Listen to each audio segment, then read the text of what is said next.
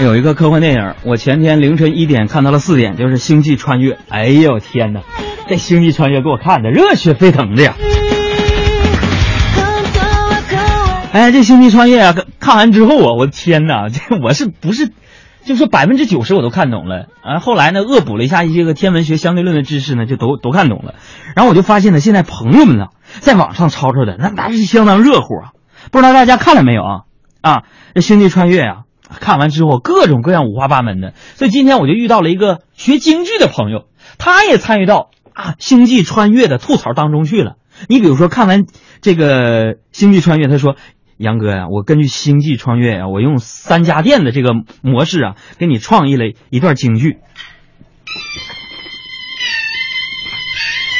舍不得岳父的恩情厚，舍不得莫非少年幼。”实难舍儿女一双一如父亲一如友，舍不得黑发望白头。别生女儿连心肉，父行千里儿担忧。相公一开不回头，从来大河难西流。燕家得富家，坦下无人后。叫一声斯塔离地球。哎呀，我觉得现在咱们的听友和网友是太有才了。我看完他们这么来呢，我也借由着这个黄梅戏呢，也创作了这么一段关于星际穿越的内容。什么呢？为救地球离家园啊，飞船来到黑洞前，进洞。我进黑洞玩穿越，五维人类啊，好新鲜！我也曾当过宇航员，我也曾造过大火箭，人人夸我真勇士。我想回家早团圆。我穿黑洞不为把名显，我救地球不为做高官，为了儿女和人类，勇闯宇宙，开辟那新家园。谢谢。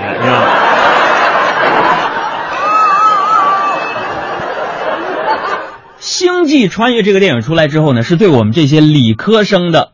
最大的一个就是显摆的资本来了。为什么？我们理科生上学的时候学这个天体啊，对不对？学这个相对论呢，啊，学这个时间简史啊，等等等等的。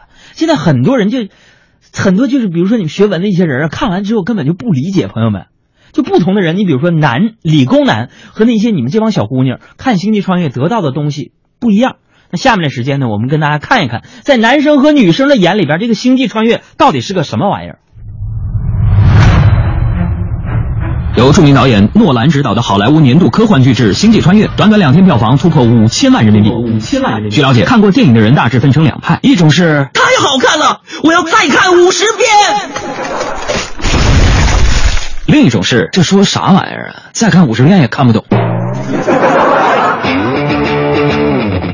这部科幻片因为触及了大量物理学前沿理论，被不少科幻迷奉为烧脑神作。但因为这些理论太过高冷，因而吓退了一些对科学理论本就不感冒的普通观众。今天的给力小课堂，给你科普一下《星际穿越》观影指南。什么是黑洞？理工男生的解释是。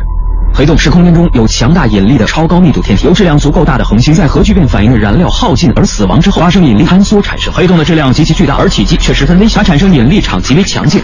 黑洞最大特点就是有进无出，也就是说，一任何东西都可以掉进黑洞。黑洞外围有一层事件世界，只要过了世界就要掉进黑洞。二，任何东西都不可能从黑洞里逃出来，包括光。而对于黑洞，女生版的解释是。这个还不好懂吗？你就把淘宝想象成黑洞，钱掉进去了都有进无出，而且你只要一开始买，就会一直买买买买下去，就这么被吸进去了，懂了吗？我勒个去！什么是虫洞？理工男的解释是：虫洞当然不是虫子挖的洞。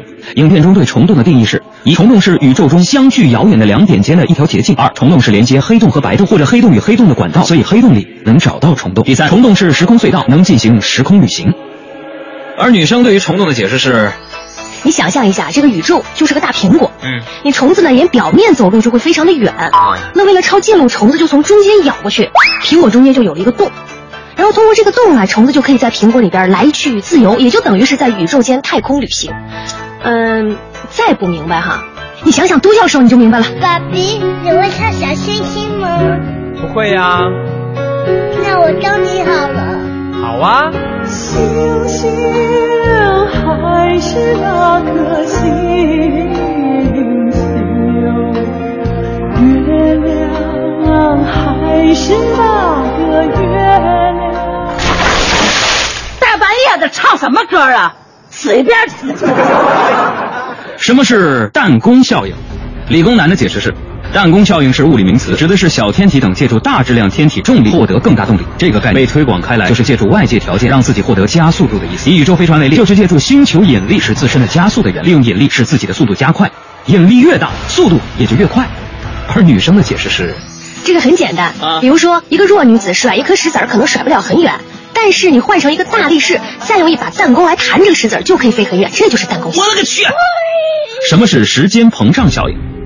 我们理工男的解释是，所谓的时间膨胀是说时间并不是永远以人们现在所感受到的这种速度进行的，它也会发生变化。它一般是和速度有关的，速度越快，越接近于极限，时间就会越慢。那么这里所谓的极限速度又是什么呢？人们所处宇宙的极限速度是光速，但并不是所有的宇宙它的极限速度都是光速，可能更快，也可能更慢。而女生的理解是，你这么想啊，有一天你走在路上，被一个非常非常有魅力的男生吸引住了，他向你慢慢的走来。这个时候，你是不是感觉时间特别特别的慢，特别的慢慢？哎呀，好了，说了这么多，相信你看《星际穿越》没什么问题。不得不承认，这部以太空穿梭、时空旅行为题材的科幻片，有很多情节的确是很科学。比如说，女人一生气，就是能好多年都不理你的。好了，给力小课堂就是这样。